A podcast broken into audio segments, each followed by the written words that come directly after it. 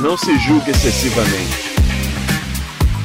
Não dê muita atenção ao que as pessoas pensam de você. Não existe o certo ou errado. Existe o que é certo para você. O que você precisa é persistir e nunca desistir. E o mais importante, tenha coragem para seguir os seus sonhos. E todo o resto é relativo. Senhoras e senhores, temos a honra de apresentar o podcast CFSC Brasil. Bom dia, boa tarde, boa noite. Vai começar agora o CFSC Podcast Brasil. Sejam todos muito bem-vindos. É, hoje teremos um bate-papo incrível com uma das profissionais de referência em treinamento funcional no Espírito Santo, principalmente no município em que reside. Formada em Educação Física pela UFES, mestre em Educação Física, cotidiano, currículo e formação docente, especialista em treinamento funcional, certificada pelo GAF e pelo SCT, tem curso de, forma de formação e avaliação e reprogramação do movimento, certificado internacional da FMS, do DNS, também uma certificada CFSC. Eu sou o Master Coach Vinícius Moisés e estou aqui junto com o Master Coach Carlos Félix para conversar com ela, Gabriela da Silva Pereira, mais conhecida como Gabi Black. Seja muito bem-vinda, Gabi. Como é que você está? tudo bem? Obrigado mais uma vez aí pela presença no nosso primeiro, no nosso podcast CFSC Brasil. Show de bola. Obrigado, Vini, pela apresentação. Agradeço é, o convite, né? agradeço o Félix por essa disponibilidade também de estar aqui com a gente hoje. É, hoje, inclusive, é um dia assim terrível, né? Nós estamos vendo aqui no estado do Espírito Santo, para quem não sabe de onde a gente fala. É, há um ano atrás, exatamente de 19 de março de 2020, fechávamos né, as academias.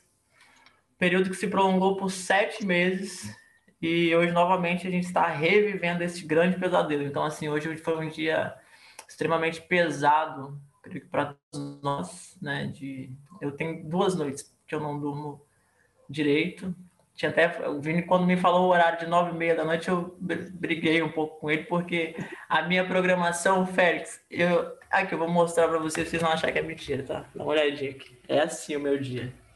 E aí eu acordo quatro e meia todos os dias e tenho um horário fixo para dormir. Eu não durmo depois das dez mas aí é uma exceção porque o Vini pediu mas assim faz duas noites que eu não durmo bem. Então hoje está tranquilo até fazer isso porque eu não não tô com sono. Embora tenha acordado aí às quatro e meia da manhã, não não estou conseguindo dormir bem nos últimos dias por todos esses acontecimentos que de fato, né, é, nos preocupa e infelizmente a gente não tem conseguido perceber ações efetivas por parte dos governos, né, independente de partido, é, que venha nos favorecer nesse momento tão terrível, que assola todo mundo, né, não só a gente. Mas aí hoje, né, dia 19 de 3 de 2021, a gente revive todo esse um ano depois a gente infelizmente não teve progresso, estamos aqui novamente, né? É, estaca zero, vamos assim dizer, né? É, é isso. É. Mas tenho certeza que dias melhores virão aí. Bom, Gabi, uh, eu te conheço um pouco melhor e eu queria trazer isso para o público agora, para as pessoas entenderem quem é você, o que e como e aonde você faz esse tipo de trabalho que eu já conheço, que é maravilhoso. Então, assim, explica um pouco para a gente, Gabi, da onde você é, onde você mora, qual é o tipo de trabalho que você faz na sua comunidade, como as pessoas conhecem você na, na, no seu bairro, no seu município. Conta para a gente um pouquinho quem é Gabi Black. É assim, é até um pouco difícil responder essa pergunta, né? Porque essa pergunta dá até um livro, né? É... Oh, dá. São, são tantas histórias em uma história, muito complexo. É, até para eu sintetizar isso aqui para a gente conversar, mas vamos tentar fazer isso. É... Eu sou a Gabriela da Silva Pereira e eu sempre falo para as pessoas o meu sobrenome completo porque a minha história começa no meu sobrenome. Né? O Silva Pereira no Brasil não é nome de gente rica, a pessoa sabe disso, não é sobrenome de gente rica. É sobrenome de gente pobre, pessoas comuns, assim como eu sou.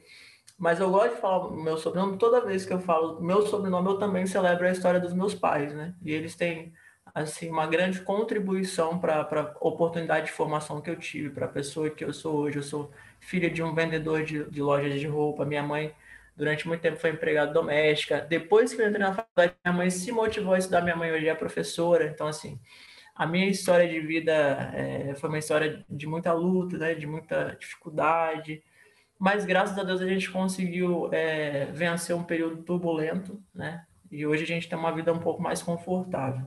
Mas assim, entrei na universidade aos 17 anos. Quando eu entrei na universidade, eu fui a primeira da família a ter é, botado o pé na UFS, vamos colocar assim, né? Ninguém na minha família tinha um curso superior e a minha avó teve 12 filhos, então não estou falando de uma família pequena.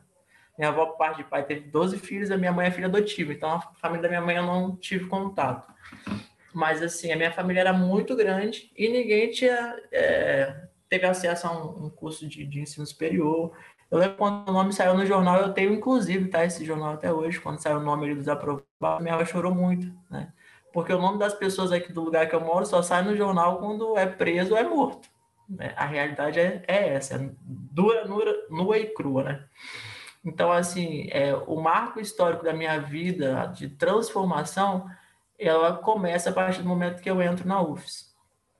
E, assim, é, foi muito difícil, né, ficar quatro anos em uma universidade, não é tão perto da minha casa, não pegava, naquela época, três ônibus para chegar na UFS, né? não tinha facilidade terminal como tem hoje.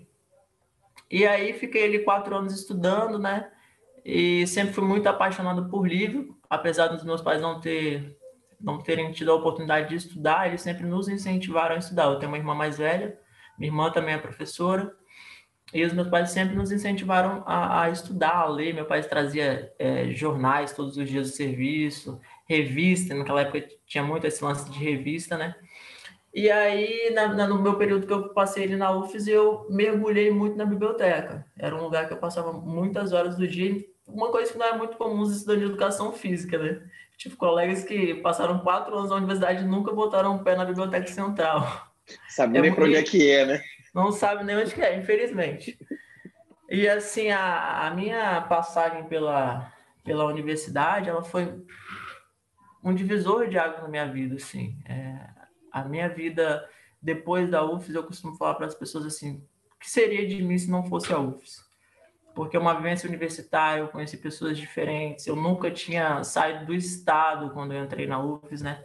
Então, assim, uma bagagem cultural muito grande para mim, é, passar um tempo na universidade com pessoas diferentes de outros estados, de outros países, é, ter essa vivência, esse leque de oportunidades que eu tinha lá dentro, foi um grande divisor de águas na minha vida. E aí eu fiquei quatro anos lá, estudando tal, né, na, no curso de formação. Entrei para a educação física porque eu era muito apaixonado por esporte, jogava bola na época, né? E a minha afinidade com esporte me fez escolher a, a educação física. E no momento que eu já estava lá na, na, na, UFES, eu já virei uma grande. Cara, vocês não têm noção. A, minha aprovação no vestibular foi um, um grande marco assim no meu bairro eu ter sido aprovado no, no vestibular assim, já me tornou uma grande referência aqui de inteligência, de uma pessoa detentora do saber, porque as pessoas aqui não eram muito acostumadas com isso, né? E aí entrei no movimento estudantil, na UFSC vivi esse movimento estudantil, presidente do diretório acadêmico, e fui construindo a minha trajetória, minha trajetória curricular nesse sentido, né? Passava o dia todo na, na UFS e aproveitava muito aquele espaço. E aí, logo que formei, já ingressei no mestrado, passei ali dois anos estudando, me interessei muito por esse lance da, da formação, eu tinha muitos questionamentos em relação à formação, à distância né, entre formação e prática, querendo fazer essa discussão, e aí fui para o mestrado para discutir isso. Ao longo do mestrado, tive a oportunidade de já conhecer o primeiro curso de funcional, que era com, com o pessoal da GAF, né, o Alexandre, na época, se eu não me engano, acho que foi uma das primeiras turmas de funcional que teve, que tinha uma, uma boa galera aqui do estado. E comecei a, a, estudar sobre isso porque eu já estava trabalhando, né, entre aspas. É, na verdade, foi uma forma que eu vi de ter dinheiro para estudar. Então eu peguei um grupo de, de amigos mesmo e comecei a dar aula para um grupo de amigos. E aí senti a necessidade de me especializar em algo para para começar a desenvolver melhor o meu trabalho, e foi onde eu fiz esse, esse curso da GAF. Quando você diz que começou a dar aula para grupo de amigos, foi no seu bairro, na sua área? Na, na minha casa, isso. Na minha casa. Na verdade, o estúdio ele começou no fundo da minha casa. A minha história toda assim, eu, não, eu nunca trabalhei para ninguém, eu nunca nunca estive numa sala de musculação, por exemplo. A minha, a minha história já começou eu e eu, né? E assim, eu tenho um perfil, eu sempre tive um perfil muito empreendedor, porque a minha família sempre teve comércio, né? A gente teve lanchonete por 12 anos. Eu vendi cachorro quente já na frente do mercado. A gente já vendeu lanche de porta em porta. Então, assim, a minha história de vida, desde meus 12 anos eu trabalhava já. Fiz todo o período de graduação também trabalhando, sempre nesse, nesse trabalho assim, né? Lance de relacionado a vendas e tal. A minha família sempre foi muito envolvida com isso a minha carteira de trabalho nunca foi assinada. Tem uma carteira de trabalho só de enfeite aqui em casa. Então, assim, eu nunca tive essa experiência de trabalhar para alguém. Então, na minha cabeça, nem passava em colocar um currículo em algum lugar para trabalhar. Ah, vou ficar oito horas trabalhando para alguém, nada, cara. Eu vou me virar aqui, vou ganhar um dinheiro enquanto eu estou estudando, né? E aí fui juntando os amigos, né, os, os colegas aqui do bairro. Falei, ah, cara, vou começar a dar aula em casa. E cobrei a minha primeira mensalidade, custou 60 reais ó, 60 reais cada um, vocês vêm aqui em casa, eu fiz a conta exatamente do dinheiro que eu precisava para me alimentar na UFS, transporte e material, né? Que aí eu desafogava os meus pais desses gastos, era essa a minha preocupação. E aí comecei a trabalhar assim, e pesquisava coisas na internet, não se falava de funcional naquela época aqui, né? Era pouquíssimos lugares que já trabalhavam, mas assim, muito forte em São Paulo, que achava muito material de uma galera em São Paulo e tal. Então, como é que, que ano, mais ou menos, Gabi? Isso é 2014, 2015. E como é que você uhum. conseguia manter? 13, 14, 15. Aí, olha só. Eu penso que todo mundo que começa com, com funcional começa sem saber o que está fazendo. Essa é a verdade. Todo mundo que começa, se você não tem ninguém para te orientar, você começa sem saber o que você está fazendo. Você não sabe o que você está fazendo. Você vai fazendo ali com base nas coisas que você viu na faculdade, né? Umas coisas que você acha legal, umas coisas que você acha interessante, mas você não tem muita mentalidade em relação é, a propósito. Por exemplo, a minha mente hoje em relação ao funcional, olho para as minhas fotos antigamente eu falo, meu Deus, como é que eu tava falando uma merda dessa? Puta que pariu. E eu, e, por essa minha vivência, aí às vezes eu tô com alguns colegas, né, a gente olhando rede social, aí vê uns caras fazendo umas coisas que não são legais, eu nem julgo, porque eu falo, cara, é exatamente assim, é através do eu que você vai chegar, né? Assim, agora o cara não pode ficar errando por errar sem curiosidade, né? Porque você, erra, mas com curiosidade, né? Exatamente, pensa em evoluir, pelo menos. Né? Isso, né? para você sair daquilo ali. Mas eu fazia muita cagada, bicho. E graças a Deus eu nunca machuquei ninguém. Foi Deus, tá? Porque era merda, merda atrás de merda. Você não, não tinha informação que a gente. Pô, se eu tivesse, cara, canal no YouTube, você digita lá, você vê, né, palestras e uma caralhada de coisas que antigamente não tinha. Então, assim, eu ficava completamente perdida, mais ou menos noção, né? Porque é, o funcional ele não é tão novo, né? Na verdade, as pessoas foram melhorando metodologias, né? Assim como crossfit, né? Calistenia e etc. Então, assim, eu tinha uma, uma ideia do que eu queria fazer, mas essa ideia não era bem ajustada, arrumada. E eu, de fato, sentava no YouTube, via vídeos de exercícios e pesquisava e montava o meu programa. Mas eu não tinha uma clareza de, de montagem de programa, é, do que fazer, de como fazer, eu fazia. O meu conhecimento ele começou pela área prática.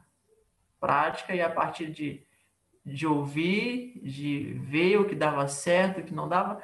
E eu tinha experiência com pesquisa, então isso para mim não foi tão difícil. Porque eu tive experiência com pesquisa na graduação. O que, que, é pesquisa, né? É você testar. Que dá certo, você vai testando, avaliando, reprogramando, testa novamente. Uma hora aquilo ali vai, vai fluindo. Então, a minha experiência prática era isso.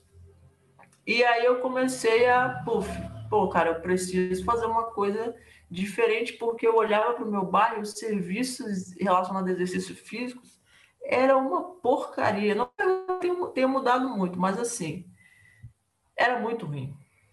Desde do primeiro atendimento até o, o chegar ao ápice do cara se machucar.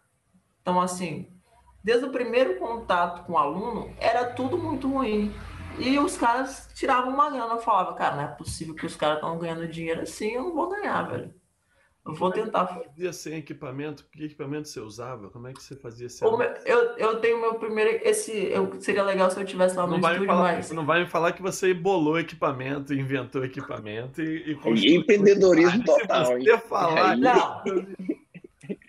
E eu, eu vou falar uma coisa: esse negócio que o pessoal faz hoje de passar fita para virar escada, eu já fazia porque eu não tinha dinheiro, tá? Marcar o chão ah, com fita. O, marcar o chão. Isso. Eram estratégias que eu já criava, mas não porque era prática, porque eu não tinha grana para comprar material. Mas o meu primeiro, o primeiro material que eu tive foi um carabel de 4 quilos, laranjinha. Eu tenho ele lá no, no estúdio, no, é um quadro, né? Lá no estúdio tem ele Simbólico, uma, bacana. Uma corda naval e uma escadinha de agilidade. Eu tinha esses três materiais, além assim, de coisas que eu ganhava do pessoal das academias que eles não queriam mais, halteres, né, que eles estavam descartando, aí eles me davam, né, porque eu estava trabalhando nas ilhas, então esses eram os meus materiais. Ah, dá para essa menina aí que ela tá começando. Isso aí, tá começando agora, vou dar uma força aí, a galera que toda me conhece mesmo, né, aí eles me davam essa força aí para me ajudar. Mas de material mesmo que eu comprei, e assim, a primeira mensalidade dos alunos foi para comprar alguma coisa. Então, assim, como eles não tinham começado a treinar, você paga e depois treina, né? Aí é. eu já peguei aquele dinheiro, comprei alguma coisinha, porque, pô, os caras vão chegar aqui, eu não tenho nada. E como era todo mundo amigo meu mesmo, ele não tinha nem direito de reclamar, estavam ali por caridade, era uma boa ação. É. Então você primeiro recebeu para depois oferecer o serviço. Isso. Eu prometi, né? É, eu falei, ó, galera, tinha uns, uns, caras meio gordinhos, né, que, que era amigo meu, ó, vamos cuidar da saúde e tá, tal, vamos fazer um negócio que vai ajudar vocês. Os caras estavam na academia, não estavam tendo resultado nenhum, então era uma oportunidade para melhorar. Se não desse certo, já não estava dando certo mesmo, né? eles arriscaram também. E teve muita gente que comprou essa ideia no início aí, de pagar antes de ter o serviço? Não só no início, eles estão comigo até hoje. Olha só. A galera que, que treinou, treinou comigo aqui atrás da minha casa, eles são meus alunos até hoje. Seis anos eles são meus alunos. Sete anos faz agora, eles são meus alunos. Que legal. Ainda hoje. E eles, eles testemunham isso, porque eles viram esse meu processo evolutivo em relação a conhecimento, a busca e tal. E eles só ficaram, não porque eu era bom, porque eu era muito ruim no que eu fazia, mas pelo atendimento porque o meu atendimento era diferenciado. Como eu vi que, os, que as academias que o atendimento era muito ruim, e até hoje eu sou assim, também não fiz isso por causa do dinheiro. Acho que é muito a minha personalidade mesmo, de tratar as pessoas com respeito, de tratar as pessoas bem. Eu acho que isso também envolve um pouco de caráter, né? de identidade, de empatia com o outro. E assim, até hoje, meus alunos, é, ontem mesmo venceu a mensalidade de alguns alunos que são comerciantes aqui, eu mandei mensagem, falei, ó, oh, cara, não precisa se preocupar com a mensalidade, porque tá ruim para mim, eu sei que tá para você, né? Então, assim, quando você puder, a gente acerta, mas venha treinar. Legal. Porque é, é, esse tipo de relacionamento que eu gostaria que um professor tivesse comigo.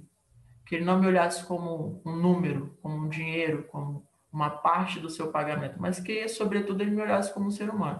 E é isso que eu faço com os meus alunos. Meus alunos, ninguém falta, ninguém, desde seis anos atrás, falta mais de dois dias sem receber uma mensagem minha, sem receber uma ligação, sem eu perguntar o que, que aconteceu, por que, que não veio treinar, né? Teve um problema em casa, familiar. E é assim, cara, assim que eu fui construindo meu trabalho. Fui, o meu trabalho foi pautado, sobretudo, dentro do lado humano. É isso que eu falo para as pessoas. Eu acho que o nosso diferencial hoje não é a técnica, não é a melhor técnica, não é a melhor metodologia. O CrossFit está aí para provar isso, cara. A relação humana do CrossFit é muito forte. Inclusive, eu acho que nós do funcional pecamos muito nisso. Uhum. É, esse comportamento de comunidade.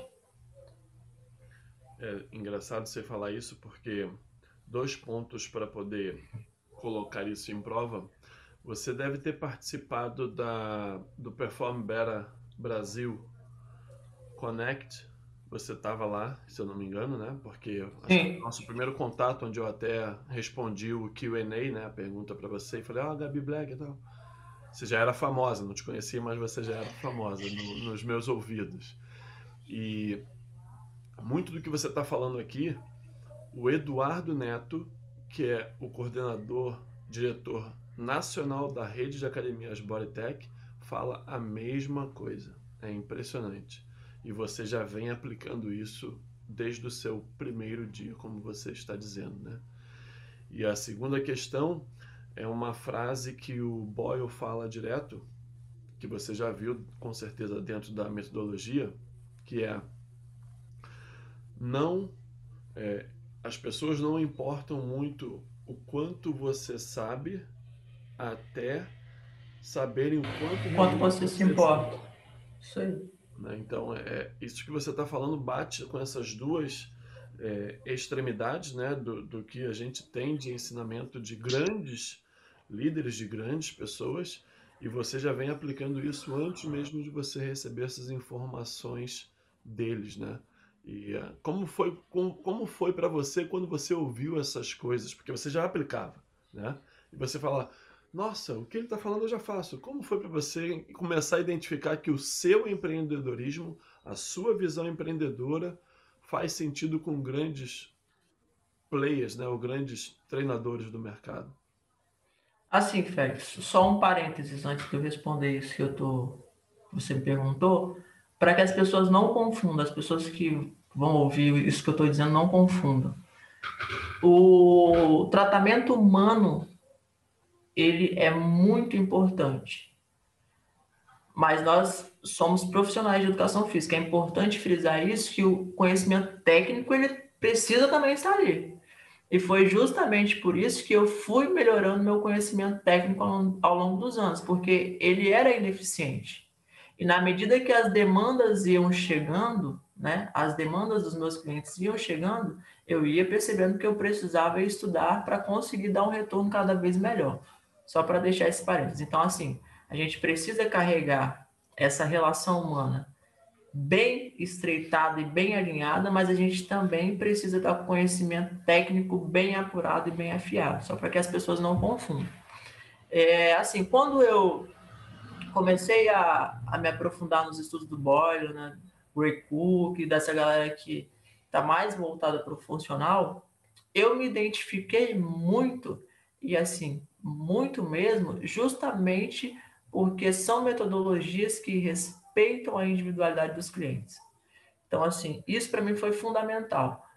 Fundamental para que eu continuasse nessa linhagem, fundamental para que eu não desistisse dessa linhagem, mesmo com tantas outras metodologias surgindo. E isso nos seduz porque aparentemente há um público maior, né?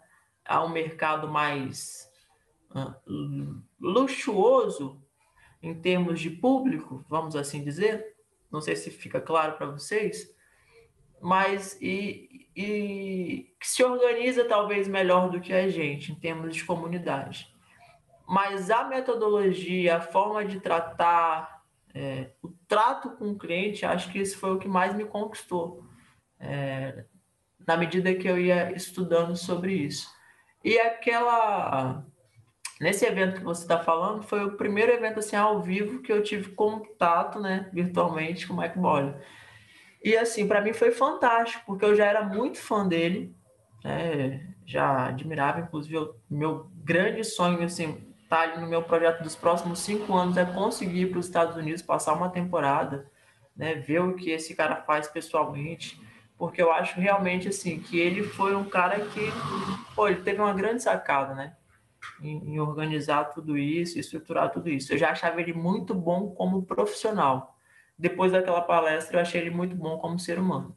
E eu sou do tipo de pessoa que o cara pode ser um excelente profissional, mas se ele for um ser humano merda, eu não quero nem ler o que ele está escrevendo, cara. Eu não consigo, eu tenho um ranço. Então, da assim. Aham. Então, eu criei uma grande afinidade com ele depois daquela palestra, porque eu vi o quanto ele é humilde, é um cara que sabe muito, mas ele não é soberbo é, ele é disposto a, a, a, te explicar, a te responder, ele é muito aberto. Pô, o cara deixou o e-mail dele lá para quem quisesse, né? Então, assim, muito solícito. Mas só pode mandar um e-mail, se mandar um e-mail. é. Então, assim, eu fiquei, é, eu fiquei muito feliz, na verdade, muito feliz porque às vezes eu me vejo muito só aqui na minha região. Eu me sinto muito só nesse trabalho que eu faço.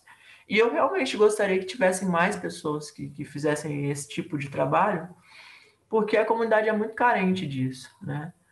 E, isso gera um grande efeito negativo para a sociedade, que às vezes as pessoas não conseguem enxergar isso. Vou dar um exemplo aqui claro. Olha o que a gente vive hoje. Uma grande pandemia, e essa grande pandemia ela teria efeitos menores, já está comprovado cientificamente, se as pessoas fossem mais saudáveis, se as pessoas se exercitassem mais, se as pessoas se alimentassem melhor. Mas por que, que as pessoas não fazem isso? Porque não existem profissionais é, interessados em educar essas pessoas nesse sentido, né? Todas essas pessoas nesse sentido. Então, o movimento hoje ele precisa ser democratizado, né? Ele precisa chegar em mais lugares, ele precisa ter acessibilidade para que as pessoas que realmente precisam se exercitar comecem a fazer é, alguma coisa. A gente precisa mudar esse cenário. Porque a tendência que, que a gente tem visto é que as coisas pioram, as pessoas estão cada vez se alimentando pior, as pessoas estão cada vez se movimentando menos. E isso é nossa responsabilidade. Nós, ainda que, que os outros não reconheçam, nós somos profissionais da saúde. Você tocou num ponto importante e interessante, Gabi. E aí eu queria entender um pouco melhor no seguinte sentido. É, você falou que mora num bairro de periferia, né? É, e isso não é preconceito algum, de forma alguma, mas a gente também tem um conhecimento que aqui no Brasil, os bairros de, peri de periferia, as pessoas têm uma instrução deficitária, vamos dizer assim. Como é que você fez para o seu trabalho chegar a essas pessoas e que elas entendessem que aquilo realmente é uma coisa importante para elas, que elas como que você fez o seu trabalho virar um produto necessário para eles? Essa é, essa é a grande pergunta. Como é que você saiu dos fundos da sua casa, por exemplo?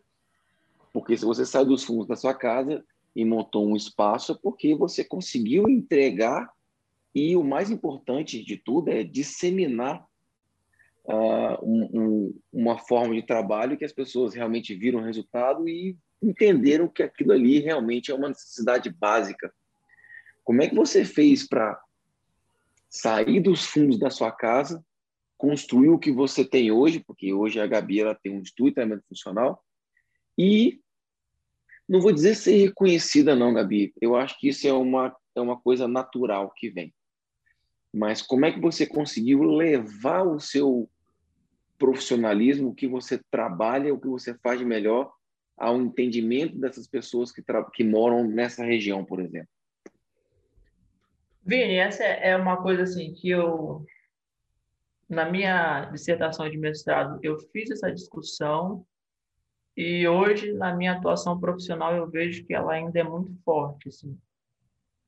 Para mim, não teve tanta dificuldade no sentido de, sabe, ser desgastante. É, ah, nossa, né, fala, a pessoa não entende, porque eu sou licenciado. Então, a minha bagagem pedagógica de formação também existe. Eu trabalhei dois anos em escola. E ser professor, cara, você vai ensinar abecedário para uma criança de família pobre, vai ensinar abecedário para uma criança de família rica. O conteúdo não muda. O conteúdo programático das escolas no Brasil são o mesmo. A escola tá na, a criança está na escola particular para a criança estar tá na escola pública. O que, que um professor faz? Transposição didática, que a gente chama. Né? Você pega o conhecimento, transforma aquele conhecimento em uma linguagem que seja apropriada para que aquela criança aprenda e ela vai aprender. Então, assim, o que eu fiz dentro do funcional foram metodologias que eu usava na escola. E aí eu lamento muito que o bacharel hoje ele seja muito restrito a essa área. É, eu vejo professores aí formados que eles não entendem, não entendem que eles são professores. Sobretudo, nós ensinamos movimento, é a arte de ensinar. Então, assim, as universidades no Brasil ainda é, elas são deficientes, estão ricas em biomecânica, né, fisiologia, etc. Mas a área da pedagogia ela é muito complicada. O que eu fiz, cara? É, os meus alunos, quando eu comecei, eles não, não eram pessoas estudadas, não eram pessoas instruídas. Eu costumo dizer que eles eram analfabetos de movimento. A maioria dos meus alunos nunca tinham entrado numa academia. A maioria dos meus alunos nunca tinham entrado na academia. E a minha pergunta era, por que que esse cara que mora aqui nunca entrou numa academia? Por que que impede uma pessoa que mora aqui de não entrar numa academia? Essa foi a primeira pergunta que eu quis responder. Qual era o impedimento? E aí eu descobri que as pessoas não entravam na academia porque o símbolo da academia são pessoas esteticamente diferentes dela. Não tinha aquele padrão que ela tinha, é, não se alimentava da forma que ela se alimenta, não vestia as roupas que ela veste, não ia aos lugares que ela vai. Então, foi essa pergunta que eu respondi. A, a minha imagem da academia, nunca, eu nunca passei o discurso do venha receber um tanque, barriga de tanquinho, ou olha como é que o seu braço vai crescer em tantos meses, ou olha como é que você vai ficar gostoso. Nunca passei essa mensagem porque justamente eu queria um outro público. Hoje o slogan lá do, do estúdio é academia para quem tem dor. Porque eu descobri que a maioria das pessoas que moram aqui tem dor. Então, porra, coloquei aquele nome cada mês, novo aluno, novo aluno. Eu cheguei no, no momento que eu não tinha mais vaga. Aí aumenta o preço. Aí você faz aquele trabalho de marketing de convencimento, convencimento que você né, investiu o seu dinheiro, que você vai ter um retorno mas, assim, eu acho que, sobretudo, é você estudar as pessoas para quem você quer ofertar um serviço. As pessoas que eu queria ofertar o meu serviço não eram as pessoas que estavam dentro da musculação. O primeiro ponto que eu descobri foi isso. Aí comecei a atrair clientes. Os clientes entravam achando que era uma coisa, que eles iam fazer uma coisa, mas eles iam fazer outra. Porque aí o discurso era, olha, você não vai fazer o que você quer fazer, você vai fazer aquilo que você precisa fazer. Ah, esse exercício mexe qual músculo? Eu ouvia muito isso. Qual parte do corpo que esse exercício mexe? Então, eu tinha que fazer toda uma discussão em relação a isso, né? explicando o que era funcional, por que, que estávamos fazendo isso de acordo com a característica daquele aluno. E é isso. A minha rotina, até hoje, todos os dias, é explicar para os alunos o que eles fazem, por que eles fazem, quando eles fazem, quando eles não fazem, que é muito importante também, quando eles não devem fazer. E eu não tenho preguiça de explicar, isso não me estressa, isso não me aborrece. Todas as vezes que eu preciso falar, é, é, a minha oportunidade de rememorar e rever se o que eu estou fazendo continua fazendo sentido para mim. Porque eu acho que a partir do momento que isso me cansar, a partir do momento que eu me cansar de educar as pessoas, não é mais para mim essa área. E o interessante é que, à medida que os alunos foram vivenciando essa prática, eles conseguem aprender e conseguem identificar quando o outro também não está fazendo certo. Então, assim, é a hora que eu vejo, olha, esse cara aí já entendeu, né? O que que ele está fazendo aqui? Não é a mesma coisa que ele estava fazendo lá fora. Por que que ele está fazendo isso aqui? Então, eu, eu acredito muito que é um processo de educação, né? Um processo de escolarização do movimento. Você começou tirado da galera, né? E aí a galera começou a contar lá que fez uma, duas aulas, que as dores sumiram, e aí a clientela começou a aparecer. É isso aí. Bacana. É muito interessante você falar essa questão de educar, que é o princípio né, da nossa profissão, nós somos educadores físicos. E hoje não sei se as pessoas realmente se tocam nessa nessa questão primordial da profissão, né? Não sei se as pessoas realmente estão com toda a paciência que elas deveriam estar e ter realmente, desculpa a expressão, mas ter esse tesão de educar diariamente, independente de ser a mesma pergunta vindo pela boca de outras pessoas, mas que você tenha a chance de, como você disse aqui, de educar e repetir aquilo até para você mesmo ter certeza de que é isso o que você quer. É bem interessante você falar isso e dá para entender o porquê que você tem tanto sucesso hoje na sua carreira, que já não tenho dúvidas que é, a sua carreira já é uma carreira de sucesso já pode ser considerada um case de sucesso e acredito que muitas pessoas que vão assistir essa, essa entrevista ou esse podcast, esse bate-papo, elas vão poder, e essa é a nossa esperança, né? Esse é o nosso porquê aqui, é trazer pessoas que estão fazendo a diferença no mercado para que de alguma forma estimule outras pessoas a também poderem fazer a diferença no mercado, né? Esse é o principal objetivo do podcast do CFC Brasil. Muito legal, Gabi. E assim, Félix, é uma questão que o Vini abordou. Eu falo muito sobre é, sobre essa questão do, do lugar onde eu estou, do porquê eu faço isso aqui, porque isso para mim tem um significado muito muito grande, é muito forte para mim.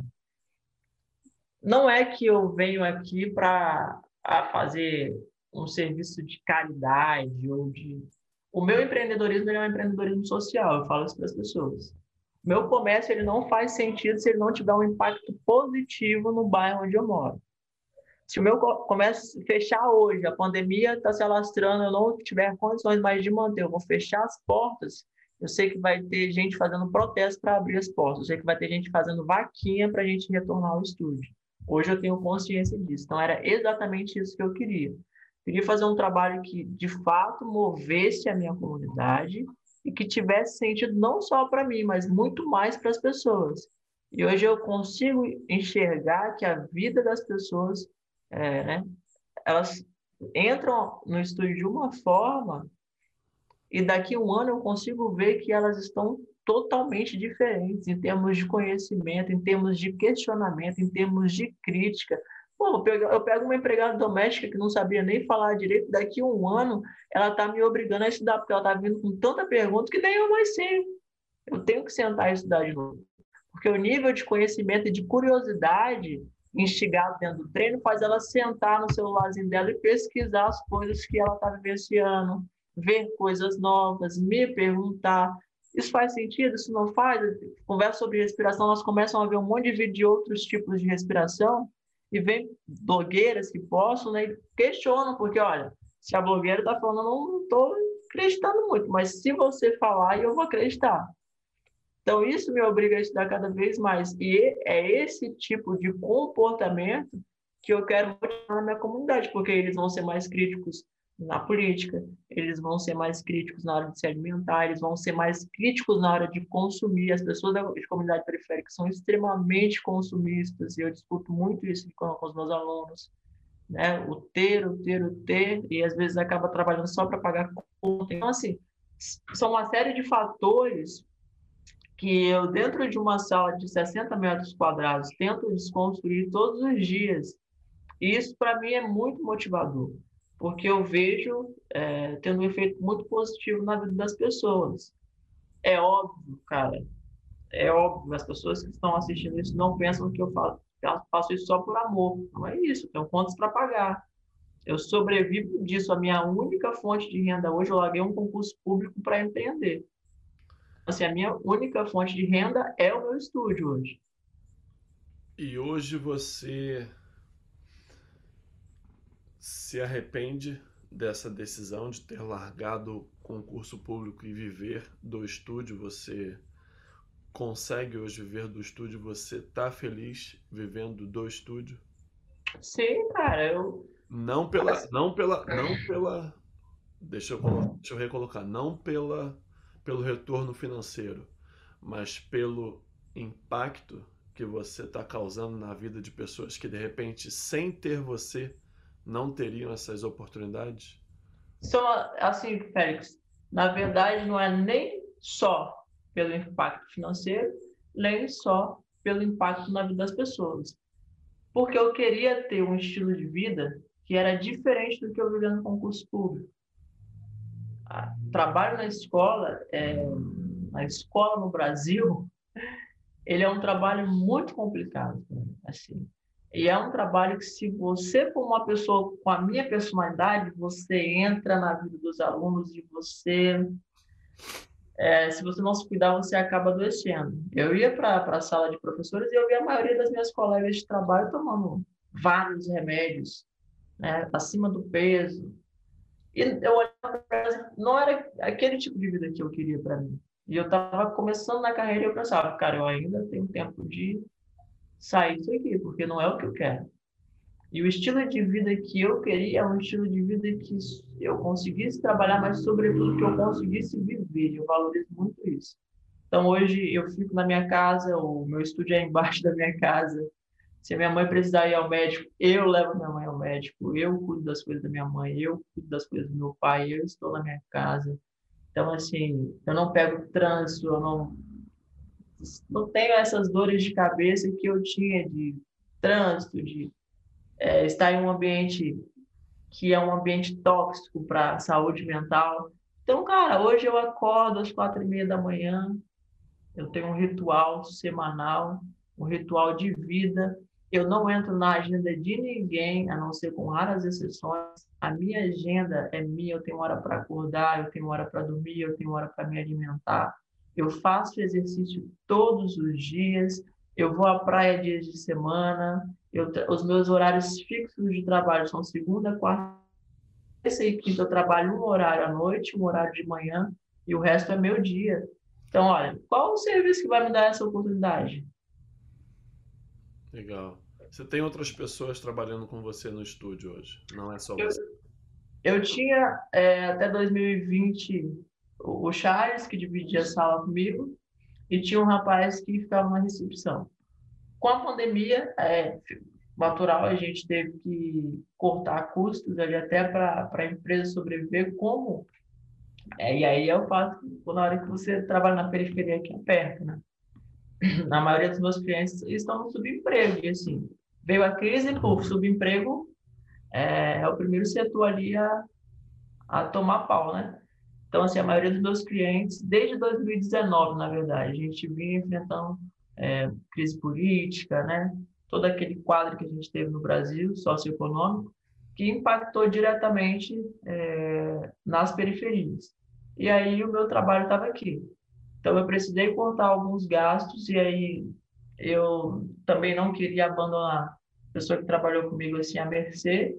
Logo em 2020, quando surgiu o lance da pandemia, eu divulguei todo um lance de turma online e tal, e aí eu deixei ele com 50 clientes online, para ele escolher quem ele fosse trabalhar, para que ele tivesse uma renda durante o ano, apesar dele não ter só aquela renda, né?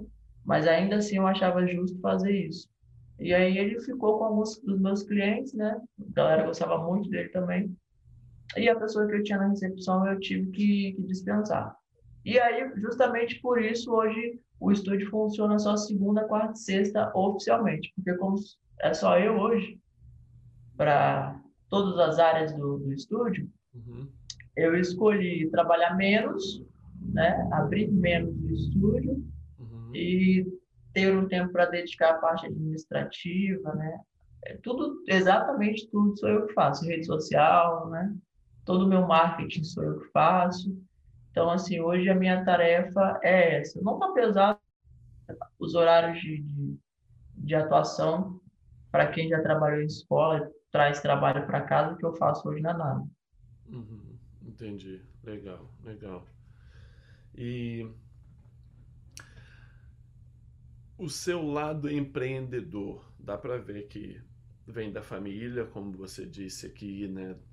Você desde cedo viu essa veia empreendedora, dá para ver claramente que você tem esse esse lado bem desenvolvido.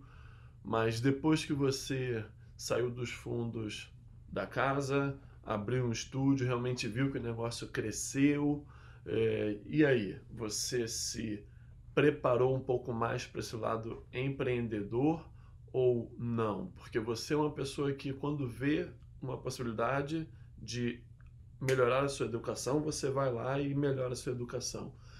Você viu que você abriu um negócio sério, né? O negócio ficou mais sério. E aí, você fez essa veia empreendedora receber mais educação de empreendedorismo? Porque eu estou vendo ali o poder do hábito, as armas da persuasão. É. Eu estou vendo ali, eu estou vendo ali. Tem, tem umas. Aqui, na verdade, o meu guarda-roupa eu não vou abrir para vocês, porque está muito bagunçado hoje. Mas assim, eu não tenho roupa. Minha parte de roupa no guarda-roupa é bem. Eu sou extremamente assim, minimalista. Minha linha é essa. Eu tenho descobrido isso ao longo do tempo, porque, na verdade, eu acho que eu nasci minimalista. Depois eles inventaram esse conceito, né? Mas as duas portas ali do meu guarda-roupa tem livros, Eu gosto também de música, então tem uns violões ali, tem três violões, cavaquinho, pandeiro, eu gosto de música. Então, a Preciso visitar sua casa. Preciso visitar sua casa rápido. Tem umas coisas legais aqui, aqui no quarto, umas coleções que eu gosto de ter também. Mas assim, cara, eu, eu acho que eu nasci no tempo errado, minha mãe fala isso. Eu nunca fui numa boate, eu nunca perdi uma noite de sono em, olha, vou para uma boate hoje e tal. A minha vida sempre foi muito pacata. Eu tenho, eu gosto de acordar cedo, eu gosto de ler, eu gosto de ficar na minha casa, eu gosto de churrasco com os amigos. Eu não gosto muito desse lance de farra, sabe? É, aglomeração. E para mim o isolamento não teve dificuldade nenhuma, porque eu adoro ficar em casa, adoro ficar com a minha família em casa. Então eu sou uma pessoa muito eu sou muito assim, gosto do meu espaço, eu gosto, e isso facilita para a gente ler, para a gente estudar, para a gente pesquisar. Eu acho que o clima no Brasil não favorece muito isso, que tem dia que está um calorão dos infernos. Então, assim, seria, a gente seria mais inteligente se estivesse em outro país, mas a gente é esforçado. Então, assim, na medida que eu vou conversando com as pessoas, eu gosto de conversar com pessoas que de outras áreas, assim, que fizeram outras faculdades, né? Eu gosto de ter contato com essas pessoas, o pessoal eu comecei a ler agora a Constituição Federal, que eu fiquei, caraca, a gente está discutindo política aí pra caraca. Eu nunca li a Constituição. Aí eu imprimi, eu prometi. Imprimi e tô lendo agora, porque eu estava me sentindo analfabeto na hora de discutir umas coisas com, com um amigo do direito lá. Eu indignada e ele sempre na linha do direito, né? Porque é a formação dele. Eu disse, não, esse cara não vai poder me ganhar. Então, eu estou estudando aqui para provar para ele que tem umas coisas que não, faz, não tem sentido na minha cabeça. Mas, assim, eu gosto de ter esse tipo de conversa com pessoas de outras áreas. E aí, Félix, assim, eu sempre é, concretizo um passo pensando em outro. Concretizo um passo pensando em outro. Quando eu consolidei o, o estúdio, eu já, olha, eu vou precisar de um espaço maior. Porque eu entrei sabendo que ia dar certo. Quando eu comecei o estúdio, eu não tinha dúvidas de que não daria certo sempre pensei, vai dar certo, esse negócio vai, vai funcionar, porque eu olhava ao redor e não tinha ninguém fazendo isso, então vai, não tem chance de dar errado. E aí, quando meu, eu estabeleci o estúdio assim, mais ou menos do jeito que eu queria, eu não tenho mais espaço para crescer aqui onde eu estou. Hoje eu tenho um lote de 400 metros quadrados aqui em Cariacica também, numa área bem melhor do, do bairro onde eu estou, né? Tenho vista para a Bahia de Vitória e tal. Então, o próximo passo é ter um estúdio desse aí. Do, acho que vai ser um dos maiores estúdios do estado aí, quem sabe. Né? E eu tenho vários projetos na minha mente de receber os amigos. De, eu ainda acho que os próximos CFCs daqui uns 10 anos, vai, vai, o maior espaço do, do estado vai ser lá. Então, assim, Olha aí, que bacana. Vai estar tá aí no, no podcast gravado para a gente comemorar depois. Oh registrada a data ainda e o horário. Hein? Vamos ver quando é que isso vai acontecer, mas poxa, que bacana. Que legal, Gabi. É sensacional, a sua história é muito bacana. É, eu conversei com o Félix antes da gente fazer o convite oficial a você. Eu falei, Félix, eu tenho certeza que você vai se surpreender que a Gabi ela tem uma história muito bacana de, de vida, de empreendimento, de, de, de carreira. Eu acho que ela traz isso com ela com muita sabedoria e simplicidade aonde ela onde ela reside. Mas independente de onde ela resida hoje, eu tenho certeza que aonde ela colocasse o espaço dela teria todo o sucesso do mundo pelo perfil que ela tem e como ela lida com as pessoas. Você vê que a Gabi, a gente está nessa conversa aqui, você vê que realmente a gente está falando com um ser humano que olha realmente para os dois lados, né? Não tem posições unilaterais. Então, assim, Gabi, eu fico extremamente contente e feliz aí pelo, pelo seu empreendimento. É uma pena a gente não estar tá mais próximo, né, por conta das distâncias, dos afazeres do dia, mas sempre que a gente pode, a gente troca uma ideia, mesmo que seja de forma breve, né, de forma rápida, mas é sempre um prazer muito grande, cara. Eu agradeço aqui imensamente essa presença sua no nosso podcast Brasil. Fez, quer fazer algumas considerações a Gabi aí, se fica à vontade. Gabi, você é um exemplo de profissional, um exemplo de pessoa. É, realmente a sua história é impressionante. Com mais detalhes aqui eu pude ouvir de você e o jeito que você conta é muito gostoso de ouvir. O teu sorriso é contagiante. Se alguém já ficar brabo com você, basta você dar um sorriso desse que não tem como ficar bravo com você. É, quero muito te encontrar pessoalmente para te dar um abraço um dia, né, quando tudo estiver melhor. E é um prazer imenso ter você aqui conosco para compartilhar um pouquinho da sua história. Tenho certeza que vai contagiar e vai é, motivar e inspirar muitas outras pessoas da área para que nós possamos ter mais profissionais envolvidos com essa responsabilidade que a profissão nos deu. Né? A gente fez o juramento lá no dia da formatura e nós temos que continuar com aquilo que a gente fez, a promessa de formatura. Né? Então, muito obrigado e eu deixo você aqui fechar essa nossa participação no podcast do CFSC Brasil.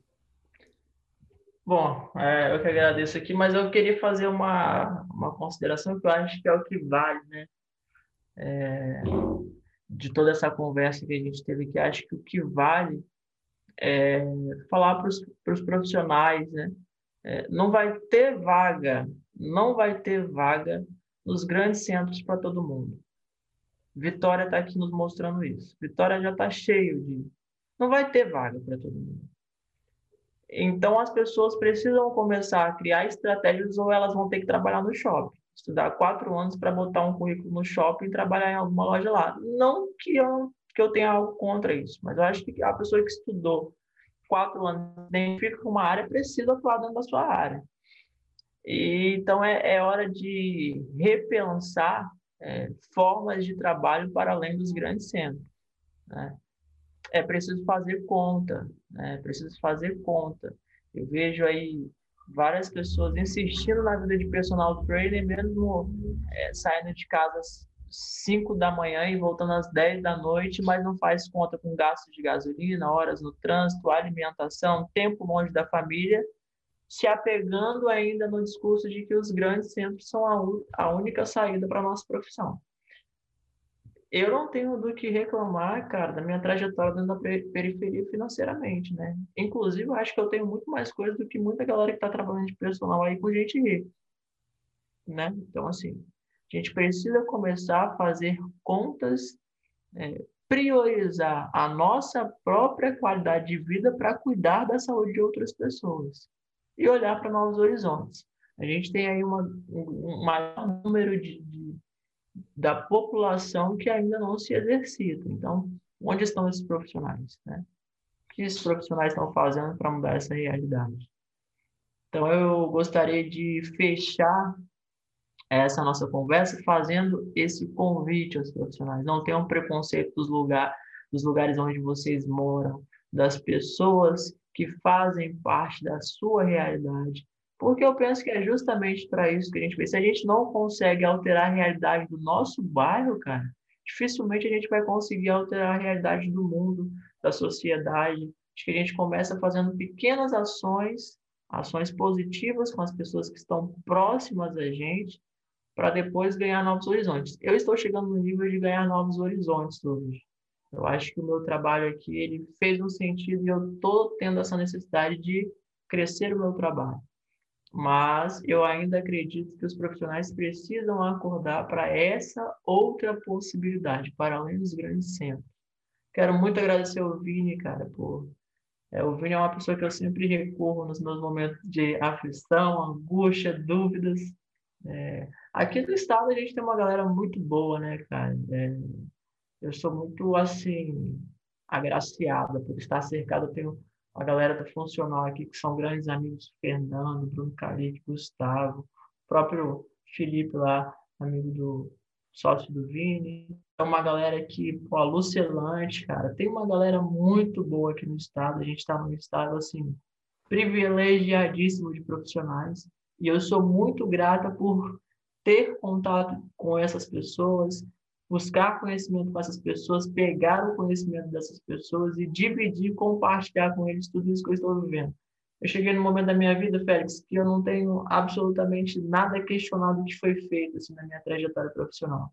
Acho que tudo foi válido, eu não tenho vergonha nenhuma de falar de onde eu saí, de onde eu vim, dos erros que eu cometi, porque tudo isso me trouxe até aqui no momento que eu estou vivendo hoje que nem nos meus maiores sonhos eu falei para mim, cara, nem nos meus maiores sonhos eu ia um dia sequer imaginar que eu, eu ia estar tá fazendo aqui é, um podcast para uma, uma plataforma de um cara que eu, porra, cara, um cara que eu admiro tanto, um idealizador fantástico, que é o Mike Boyle, com os representantes que também são extremamente competentes e admiráveis como vocês. Então, assim, eu me sinto, porra, hoje era um, para ser um dia muito triste, está sendo um dia que está fechando com chave de ouro com, com esse momento. Eu estou muito feliz, muito feliz. Eu gostaria de estar fazendo essa conversa com todos os meus alunos aqui, porque esse momento não é só meu, esse momento é dos meus alunos também, da minha família, da minha comunidade, das pessoas que construíram essa história comigo. Por isso que eu falo, Gabi Black não é Gabi Black, é Gabriela da Silva Pereira,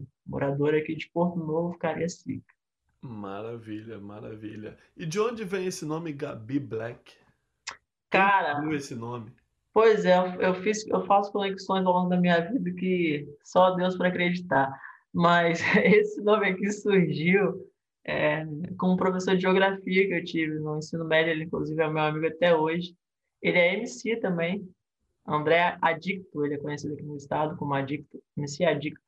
É o cara politicamente muito formado e ele me batizou com esse nome no aulão de sábado, me preparando para o Enem para entrar no vestibular e esse nome pegou. Então, assim, eu carrego esse nome aí graças a ele. Todos os lugares que eu, que eu passo, as pessoas perguntam, eu sempre falo dele. Hoje, inclusive, eu tenho que mandar mensagem para ele, ó, cara, tive que de você hoje de novo. Legal, legal, muito bom. Gabi, para fechar, puxa um livro, que essa vai ser a nossa rotina de todo o podcast do CFSC Brasil. O entrevistado tem que dar uma dica de um livro. Não vale as armas da persuasão, não vale o poder do hábito, porque eu já falei deles dois mas dá uma dica de um livro bom que você acha que todo professor de educação física, empreendedor ou que quer empreender tem que ler.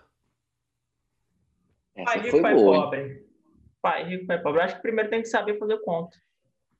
Né? Sensacional, uma, uma, excelente pedido aí, já de cara um livraço. Cadê Muito bom. Cadê ele? Cadê é um básico. Eu emprestei, eu estava olhando aqui, mas eu emprestei para um aluno. É porque eu, meus, meus livros não são meus, tá? Ah, sim, é, legal, legal. É, eu, sempre que eu estou conversando com algum aluno, eu vejo que ele está precisando de algum tipo ali de. Aí eu dou um livro para ele ler. Legal. Eu faço a mesma coisa. Eu faço a mesma coisa, só esqueço de pegar de volta. Mas, ó, cara, toma aqui, bicho. Leia aí. É leia aí. aí. Eu sei que vai saindo muito mais para você do que para mim. Isso é muito bom. Isso é muito tá legal. com alguém esse livro aí, mas é um livro assim que. Inclusive a versão brasileira é, desse livro, agora foi lançado recentemente assim, uma versão brasileira que eu digo, um livro da mesma linhagem de uma autora brasileira. É uma menina da periferia, Nath Finanças, o Instagram dela. E ela também lançou um livro muito bom, assim, eu comprei ele também, já emprestei e indico aí pra galera. Mas eu acho que o, o Pai Rico, Pai Pobre é um livro assim, cara, para empreender, você tem que saber lidar com dinheiro, assim, para você ter bons resultados. Não, não adianta ser só bom profissional e tal. Todas as formações a gente já tem, mas precisa saber mexer com o dinheiro, se relacionar com o dinheiro. Eu acho que é isso. Perfeito. Maravilha. Gabi, muito obrigado em nome de todo o time do CFC Brasil, em nome do, da marca CFC Brasil, do Michael Boyle. É uma honra muito grande ter você aqui. Muito obrigado pela sua história, pelo compartilhamento de toda essa trajetória linda que você tem. E continue brilhando que você vai longe. E olha, Valeu, FSC pode acontecer lá, hein? Vamos ver, hein? É uma profecia. Vai acontecer. Isso é muito bom. Isso é muito bom. Mano. Gabi, mais uma vez, muito obrigado aí você ter participado com a gente pelo CFSC Brasil Podcast. Nós nos vemos numa próxima, se Deus quiser. Grande abraço a todos, fiquem com Deus, paz e bem, hoje e sempre. Tchau, tchau, galera. Um abraço, Boa galera. Noite. Tchau, tchau. Valeu.